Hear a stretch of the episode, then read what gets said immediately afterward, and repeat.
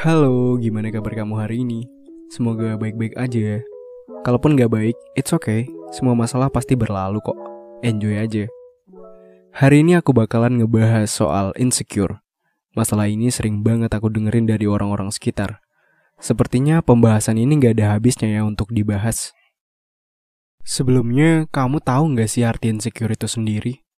Atau kamu cuma sekedar menggunakan kata itu, tapi kamu gak tahu artinya apa? Oke, jadi insecure adalah sebuah rasa cemas, gak percaya diri, dan perasaan gak aman. Gitu doang sih. Belakangan ini insecure jadi tren ya, dan menurut aku ini bukanlah sebuah tren yang baik.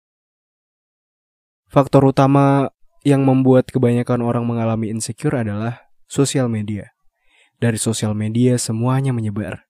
Dari yang awalnya orang cuma bertanya-tanya, apa sih insecure itu? Lama-lama malah kepikiran soal itu, dan mulai mencari-cari apa kekurangan dirinya. Apalagi makin kesini makin gak sehat aja pola pikirnya. Orang-orang ngira kalau apa yang ada di dirinya dan apa yang dilakuin itu terasa kurang aja gitu. Terus lama-lama timbul perasaan takut dinilai buruk oleh orang lain.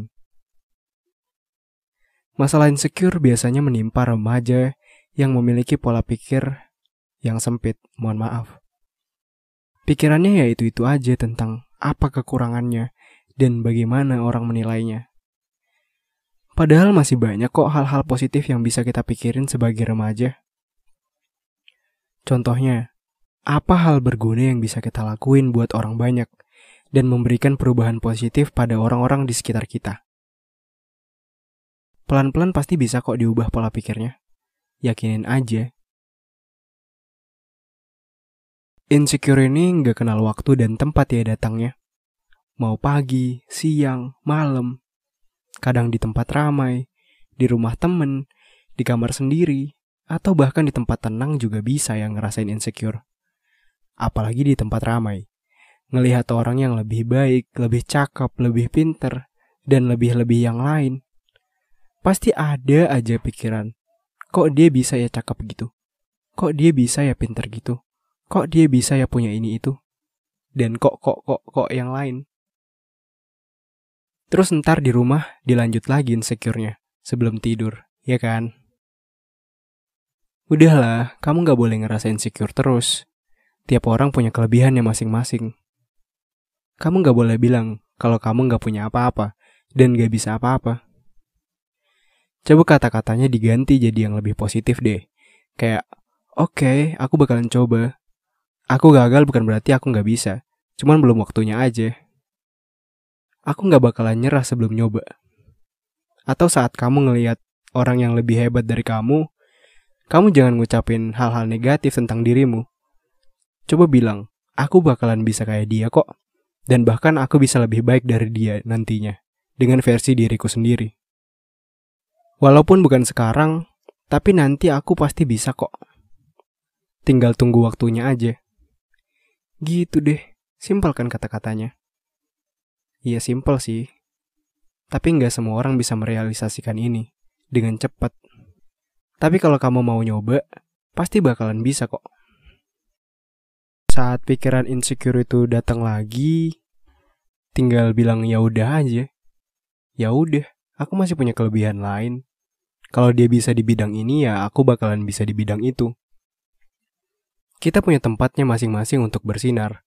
Seperti matahari yang bersinar di siang hari, dan bagai bintang yang bersinar dalam kegelapan. Ada porsi dan tempatnya masing-masing. Kamu berhak bahagia. Kamu punya kelebihan. Kalau kamu insecure masalah fisik, berarti kita sama. Dulu aku juga gitu, tapi sekarang nggak lagi. Aku coba buka pandangan dan pemikiran aku seluas-luasnya.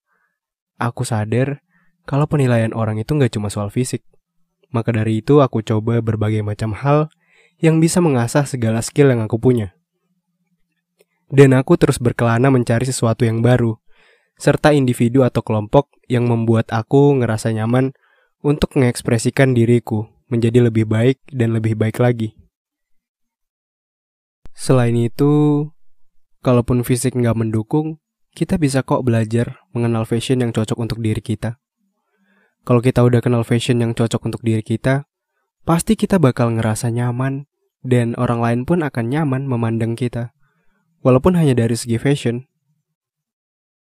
Cantik dan ganteng gak cuma soal fisik kok, tetapi juga pola pikir. Lebih baik cantik atau ganteng pola pikirnya daripada fisiknya. Percuma kan good looking kalau bad attitude? Skip sih. Kalaupun ada individu yang menghina fisikmu, tunjukin sama dia kalau kamu bisa berubah jadi lebih baik dan dapat apa yang dia nggak bisa dapat. Kamu bisa balas dengan cara kamu glow up dari segi penampilan, pola pikir, prestasi, dan lain-lain. Tapi saat kamu udah dapet apa yang kamu mau, kamu gak boleh merasa paling tinggi dan menghina balik orang yang pernah menghinamu. Bisa jadi saat dia menghina kamu dulu, dia juga sedang merasa tidak percaya diri, tapi dia melampiaskan ketidakpercayadiriannya dengan cara yang kurang tepat. Kamu bisa merangkulnya dan merubah pandangannya tentang dunia. Ingat, ngebalas keburukan dengan keburukan gak akan menghilangkan keburukan itu. Justru keburukan itu akan berlipat ganda. Balaslah keburukan dengan kebaikan. Saat itu pun, keburukan akan tersadar dan perlahan berubah menjadi kebaikan. Setelah itu, kebaikan pun akan berlipat ganda menjadi kebaikan-kebaikan baru. Jadi, tips biar kita nggak insecure terus, secara simpelnya adalah mengenal diri sendiri. Kita harus tahu kekurangan dan kelebihan kita.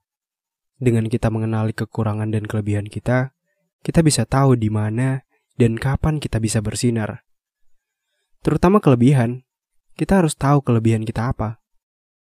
Dengan kelebihan itu, kita bisa menutupi apapun kekurangan kita. Kalau kamu belum menemukan apa kelebihanmu, teruslah berkelana untuk menemukan sinarmu sendiri. Proses untuk menemukan sinar ini berbeda-beda di setiap manusia. Ada yang cepat, ada yang lama. Nikmati aja prosesnya, jangan banyak ngeluhnya. Suatu saat, kamu pasti akan menemukan sinarmu sendiri kok, santai aja. Yang penting terus bergerak, jangan nge-stuck di situ-situ aja dengan pola pikirmu yang negatif. Selain mengenal diri, kita juga harus ngebersihin pikiran kita dari pikiran-pikiran negatif yang menghambat kita untuk berani mencoba hal-hal baru. Sebagian besar perubahan bisa terjadi karena pengaruh internal. Semuanya tergantung dari dirimu. Cuma kamu yang bisa ngerubah dirimu sendiri. Setelah ngedengerin podcast ini, kamu mau berubah dan mencari sinarmu atau kamu kembali rebahan sambil overthinking dan insecure lagi, ya pilihan ada di pikiranmu. Jika kamu mau perubahan terjadi, semuanya kembali ke dirimu lagi, mau berubah atau enggak. Oke, mungkin cukup sekian yang bisa aku sampein di podcast kali ini. Yang buruk-buruknya dibuang aja, dan semoga hal-hal baik yang ada di podcast ini bisa jadi pelajaran untuk kita semuanya. Sekian, terima kasih. Jangan lupa bahagia guys.